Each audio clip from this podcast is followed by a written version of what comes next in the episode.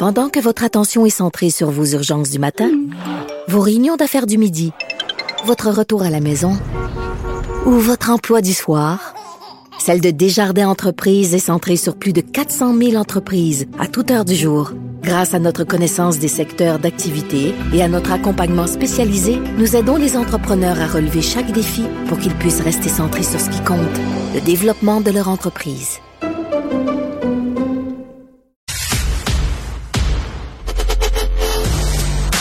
Philippe Vincent Foisy. Pour une information juste et véridique. Cube Radio. C'est confirmé, François Legault, Christian Dubé, Luc Boileau vont faire le point à 14 heures cet après-midi sur ce déconfinement qui va euh, s'amorcer, notamment avec le sport chez les jeunes, les restaurants. On risque de parler de lieux de culte aussi, d'avoir une séquence là, pour la suite avec salle de spectacle, cinéma et autres. Et toute cette économie qui espère ouvrir euh, plus vite euh, que plus tard. On va en parler par contre de ce qui se passe dans les hôpitaux, hein, parce qu'on a parlé dans les deux dernières semaines du pire de la cinquième vague, les hôpitaux qui étaient au bout du rouleau. On en est où aujourd'hui alors qu'on va commencer à parler de déconfinement dès lundi prochain? La docteure Laurie Robichaud, qui est urgentologue à l'hôpital général juif et vice-présidente de l'Association des spécialistes en médecine d'urgence du Québec. Madame Robichaud, bonjour. Bon matin, Monsieur Foisy. Euh, comment ça va en ce moment dans, dans les hôpitaux de, de façon générale au Québec? Est-ce que le pic est passé, le pire est derrière nous et ça commence à aller un peu mieux ou euh, c'est encore très difficile? Ben, je voudrais qu'on est probablement sur un genre de, de plateau euh, au niveau du pic. On n'est certainement pas encore dans la pente descendante qu'on qu'on veut voir. Euh, on le voit par les chiffres qu'on voit tous les jours, là, avec des admissions et des sorties qui, qui s'équilibrent à peu près là, dans, dans les derniers jours. Fait que puis pour que je vous dirais pour la pression pour le système de santé, ben, on est un peu sur le pilote automatique, je vous dirais en ce moment là. C'est pas une situation qui est idéale. On est encore euh, euh, encore bien occupé par ce, gros pic de COVID de cette cinquième vague. Toutefois, je vous dirais que c'est bien possible qu'on ait atteint le pic à ce moment-ci. Hum. Mais avez-vous l'impression que, là, vous parlez de ce plateau qui semble vouloir descendre à peine un petit peu. Là, on risque dans deux heures de nous parler de projection de l'INSPQ notamment, où on va nous dire, je présume, là, si on parle de réouverture, que ça va aller mieux, que ça va mieux et que la tendance va se maintenir et que d'ici une semaine, on devrait être en train de, de baisser. Est-ce que ça, c'est quelque chose qui est envisageable du point de vue terrain, parce que là, il y a le point de vue statistique dans un bureau où on étudie et il y a point de vue terrain. C'est pour ça que vous êtes là ce matin. Sentez-vous que ce plateau-là, on voit, on voit le bout et on voit la, on voit que ça commence à redescendre bientôt? On a une tendance, mais c'est tellement difficile. Là. Je pense que les derniers mois nous ont prouvé que les, les, prévisions étaient quasi impossibles avec, avec ce virus-là. Euh, à l'hôpital, c'est sûr que c'est encore très, très sous pression. Mais c'est pas comme si la pression allait être drastiquement diminuée dans le, le prochain mois. C'est qu'à un certain moment donné, euh, oui, il va falloir commencer à trouver un équilibre pour essayer que le reste de la vie continue de fonctionner. On peut pas garder euh, les restaurants, les commerces, euh, les étudiants sur pause ou un peu en otage de, du système de santé. Il va falloir à un certain moment trouver un équilibre mmh. parce qu'on peut pas on peut pas non plus, tu sais, la solution n'est pas facile. Puis à un certain moment donné, ben, c'est le reste de nos vies. Hein. Même nous, dans le système de la santé, euh, beaucoup d'entre nous ont des enfants, font des activités. Euh, ça devient euh, très, très complexe de, de, de, garder tout sur pause en attendant que ça s'améliore, alors qu'on sait que ça va probablement être très long avant que ça finisse par s'améliorer de manière significative. Mais donc, comment vous vous sentez de savoir que dès lundi, le sport va pouvoir reprendre, on va pouvoir aller au restaurant euh, en petits groupes, euh, les lieux de culte vont ouvrir. Donc, ça veut nécessairement dire un plus grand risque. Là. Tout à fait. Un peu comme l'ouverture des écoles. On, savait pertinemment qu'avec l'ouverture des écoles, euh, les gens qui retournaient en classe, qui, risquaient de rapporter le, virus à la maison, comportaient un risque. Euh, c'est un peu le même principe.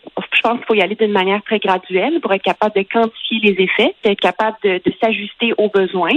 Euh, c'est pas le temps cette fois-ci d'y aller de l'avant et d'ouvrir les robinets euh, à pleine vapeur. Je pense qu'il faut y aller de manière calculée, puis euh, puis juste regarder les effets. je pense qu'on il faut justement, comme je disais, essayer de, de trouver un, un peu un équilibre, mais en y allant de manière progressive. Donc vous êtes quand même d'accord avec une certaine réouverture. Ben, je pense que oui. À un certain moment donné, on n'a pas le choix hmm. d'y de, de, aller de l'avant et d'essayer de, de vivre avec le virus. Je pense que beaucoup de avant moi l'ont mentionné. Euh, à un certain moment donné, euh, il faut ce sont des risques qu'il faut prendre, mais ce sont des risques qui sont calculés. Euh, il faut aussi considérer la population autre.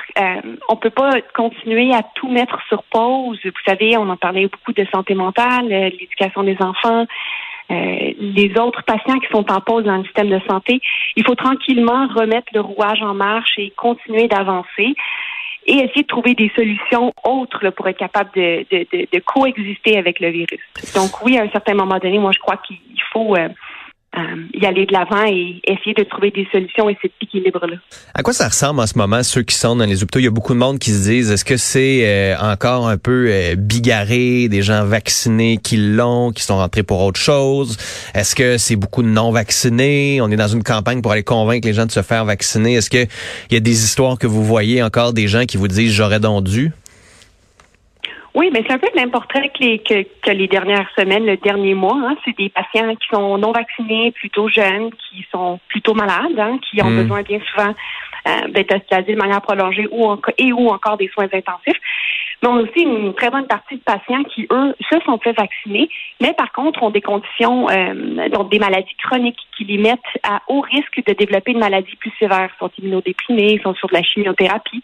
Et on sait que chez ces patients-là, le, vaccin, malgré qu'il est excellent et qu'il probablement prévient beaucoup, beaucoup de conséquences négatives chez ces patients-là, empêche pas les gens de l'attraper et quand même de développer des complications. Fait qu'en ce moment, je vous dirais que c'est vraiment les deux portraits de gens qu'on voit là. Euh, euh, encore dans, les urgences, mais aussi les patients qui ont besoin d'être hospitalisés. Hmm. Il n'y a pas de, il a pas de trois doses ou euh, il n'y a pas beaucoup d'enfants. Est-ce que ça, c'est vraiment, euh, sont plus, sont pas vraiment là pour la COVID? Euh, ben oui, il y a des trois doses, évidemment, mais comme je vous disais, ce sont des patients qui sont qui sont qui ont des conditions médicales particulières. La hmm. vaccination marche magnifiquement bien. Euh, ça, ça, nous prévient comparativement aux vagues précédentes. Je vous le dis, c'est un impact qui est euh, incroyable le fait d'être vacciné pour protéger des hospitalisations, mais aussi protéger de la maladie sévère. On en voit beaucoup beaucoup moins de cette de ces réactions très très sévères au niveau des poumons qu'on voyait dans les premières vagues. Donc ça, c'est indéniable que la vaccination euh, euh, aide. C'est juste que oui, certaines personnes vont pas avoir une protection parfaite, mais bien souvent, ces personnes-là, c'est qu'elles sont plus âgées, immunodéprimées, elles ont un petit quelque chose d'autre dans leur euh, problème de santé qui fait que eux, leur système n'est pas capable de faire une réponse hmm. immunitaire parfaite comme vous et moi sommes capables de la faire. Et les enfants? Mais les enfants, ça, ça reste encore, euh, oui, il y a certains enfants qui sont très malades. On en a vu au travers du Canada, hein, des, des, enfants qui sont qui ont eu recours aux soins intensifs et qui même qui en sont morts. Ouais.